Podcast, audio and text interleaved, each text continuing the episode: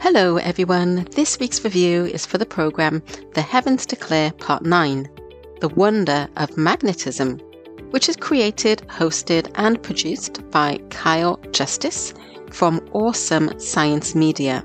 And the featured experts are Dr. Danny Faulkner, Dr. Jason Lisle, Dr. Russ Humphreys, Dr. Don DeYoung, and Spike Psarris. And here's the description. The experts explore how magnetism operates, how it protects our planet, why it decays and gives us young dates for our solar system. How do secular scientists explain magnetism?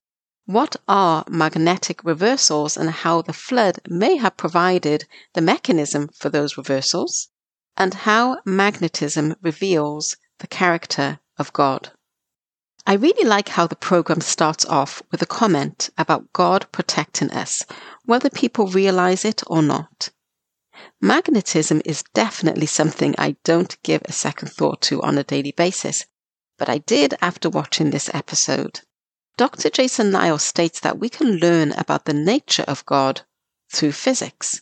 Kyle Justice the presenter, references Colossians 1:16 and how magnetism is one of the many unseen things that have been created through Jesus Christ. And Colossians 1:16 says, "For by him all things were created that are in heaven and that are on earth, visible and invisible, whether thrones or dominions or principalities or powers, all things were created through him and for him. The experts ask thought provoking questions like Why did God make magnetism?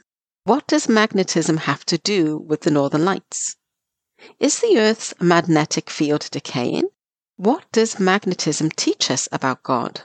Dr. DeYoung mentions that there are probably other shields that haven't been discovered yet. And Dr. Psarris mentioned how we underappreciate magnetism.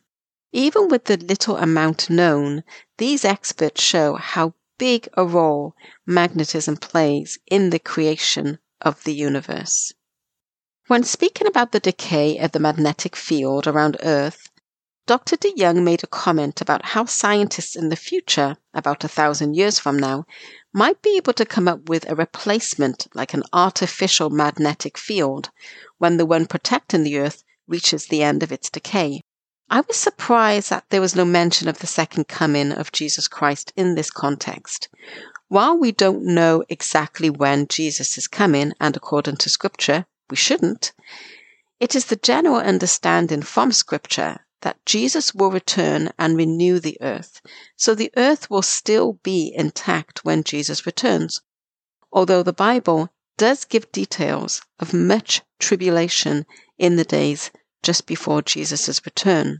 You can read about the earth's last days in Matthew 24, Mark 13, Luke 21, 1 Thessalonians 4:13 to 18, 2 Timothy chapter 3, and the book of Revelation, as well as other places in the Bible. Romans 1:20 is reference as to why creation scientists continue to study magnetism and God's work in general. And it says, For since the creation of the world, his invisible attributes are clearly seen, being understood by the things that are made, even his eternal power and Godhead, so that they are without excuse. In summary, the ninth episode of The Heavens Declare shows us how little we know, how much there is to discover, and how God wants us to search and understand what He has made so that we can see His character and the promise of an eternity in His presence. I watched The Heavens Declare Part 9 on the Christian Movies channel on YouTube. Thank you for listening to this review. Until next time, peace be with you.